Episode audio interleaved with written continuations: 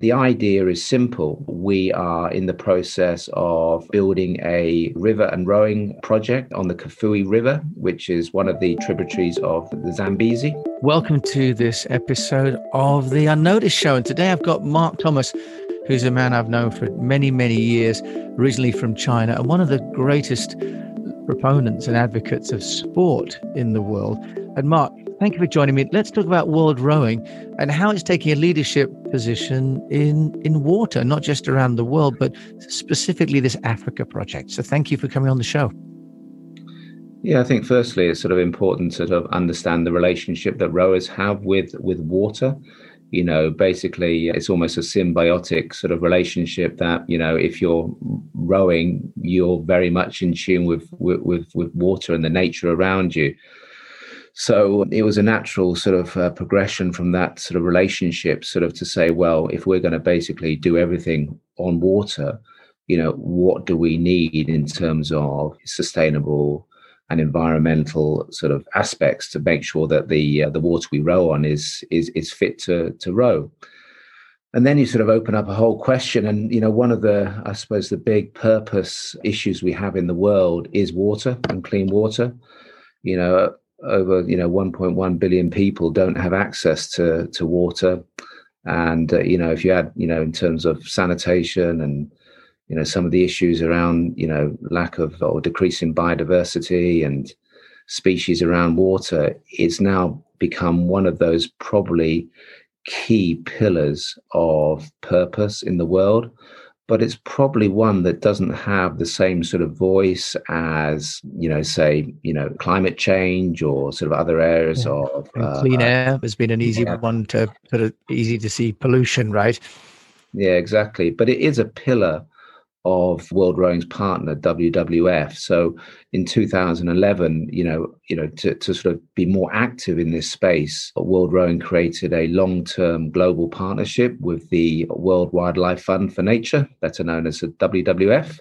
And the idea was to, you know, firstly, you know, shine a light on this through communications and awareness programs that we can do with all our international events around the world but also start to take sort of active action in terms of what we can do to progressively make sure that the environments that that we row in are both clean in terms of the water that we're rowing on, but also the whole aspect of what we're doing is environmentally sustainable. So we have very clear guidelines that we issue to all our event hosts in terms of uh, you know environmentally environmental and sustainability. And we sort of make sure that those those events are all managed within that that criteria. But we also do very um, simple things that you know we make sure that every event that has a world rowing event has clean water. And uh, you know that comes from simple testing you know and then putting the the right sort of systems and applications in place to make sure that is not only you know for when we roam but it is maintained as a long-term deliverable in terms of what we're doing in terms of those venues if we just step back just a little bit because for those people that haven't heard of world rowing just take us uh, just through that organization because what seems impressive is that this is an organization that's making commitment to sustainable goals.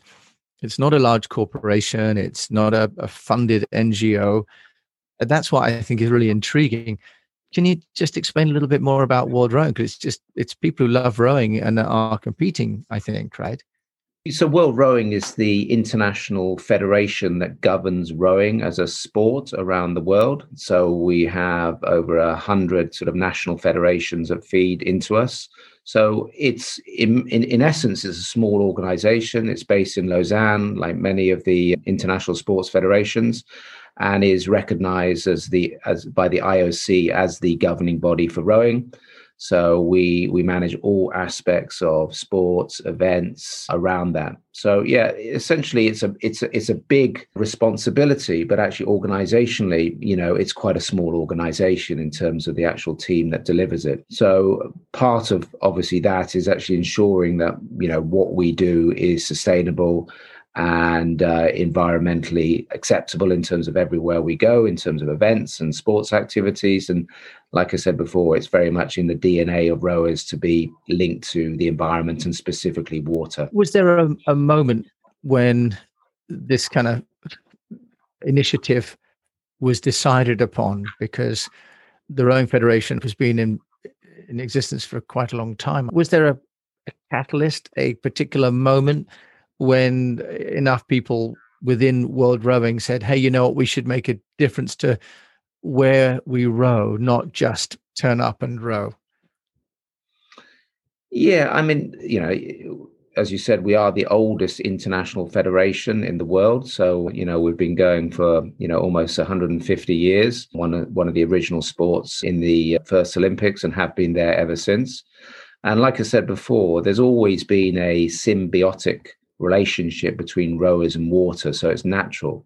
But in terms of actually doing something uh, about that, I think that was really sort of born from the relationship that we've now fostered with with WWF, and that kicked off in earnest in 2011. So, like I said, a lot of that is on communication, awareness, and developing it. But we actually believe that apart from that, you know, we needed to show action in terms of what we can do with that partnership to to move forward and do something that is tangible in terms of, of solving this issue around water globally. That idea of action leads us nicely into this Kafue River project. Do you want to talk to us about that? It looks amazing.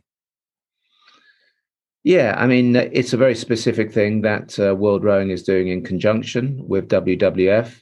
I mean, WWF run freshwater conservation projects in more than 50 countries around the world. But this is a very specific project that we've joined with them, where we can go into partnership with them, set up a, a, a project that can do real good and the idea is simple. We are in the process of building a rowing river and rowing project in, in on the Kafue River, which is one of the tributaries of the, the Zambezi in Zambia.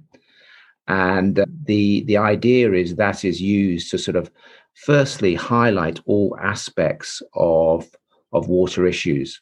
And one of the the big things, if you ever have a chance to go to uh, the Kafue River in Zambia, is it probably shines a light on all the things that are uh, a problem for water, whether it be water consumption and the accessibility of clean water for drinking for the population, whether it be you know irrigation issues around agriculture, whether it be industrial pollution, you know flowing into that river whether it be the link with hydroelectric power and what uh, profound effect that can have on our natural waterways. All those things come into uh, focus in that one space. So the idea is to build a center there, use rowing as a as an overriding concept, but really the idea is to one understand those issues by having you know scientific and research projects going in and around that center. It's also uh, about education so bringing uh, young people old people of all backgrounds to the center to one enjoy rowing but obviously also to shine a light on some of those issues that that river encounters. And then from that we want to basically then do proactive plans where from what we've learned there we can then replicate and roll some of those ideas into some of those other water conservation centers around the world that WWF works for. And ultimately the idea is to sort of you like any business but this is a, a business for you know solving water solutions is to see how we can potentially scale that up. So if you if the learnings for Kafue could then be taken to for example parts of china or you know parts of South uh, America, and then understand and implement some of those plans there. So it's a step by step process.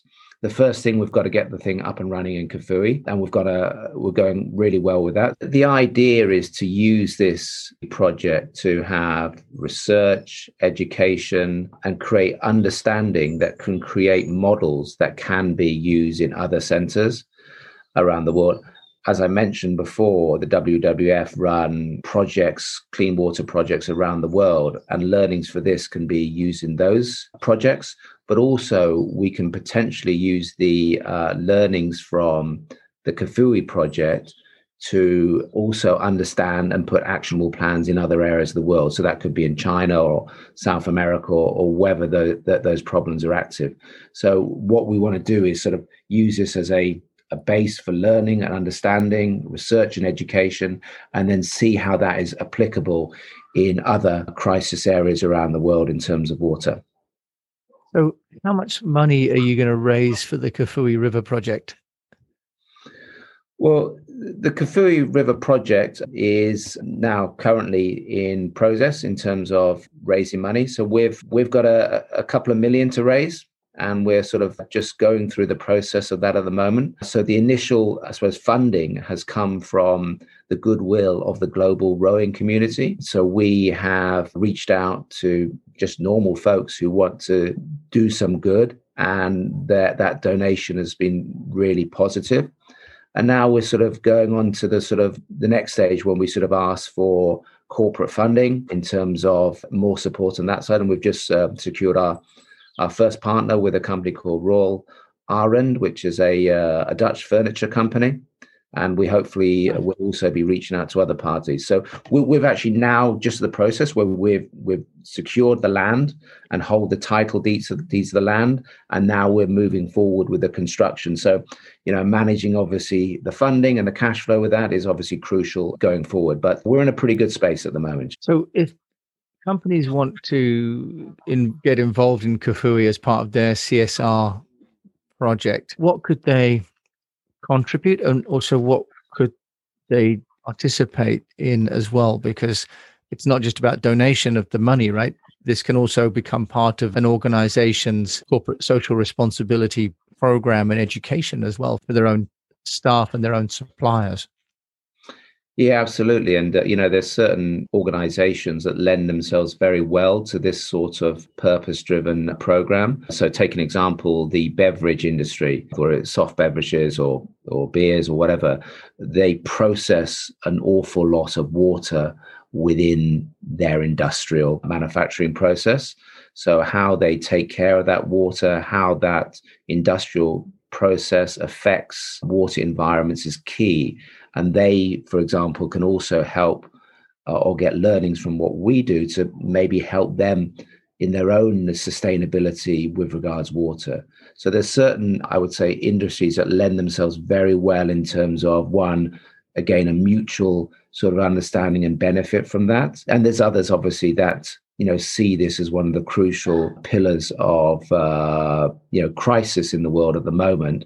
And again a very poignant positioning in terms of how they can help us and the world in terms of resolving those problems. So that could be anything from banks to insurance companies to you know companies that make uh, sports goods as well so we're yeah. fairly open in terms of who we work with but we want people who share the same values as us which is really important so for example it's very difficult for us to look at you know industries such as big oil or maybe hydropower who are doing so much damage to the environment without them stepping forward in terms of you know actionable plans in terms of improving what yeah. they do at the moment yeah there are some like bp who are committed to sort of sustainable energy solutions aren't there so purpose driven contributions by some of these mncs can actually be part of the way that they can redefine their own company image as well isn't it Tell us a little bit, Mark, about about the country, though.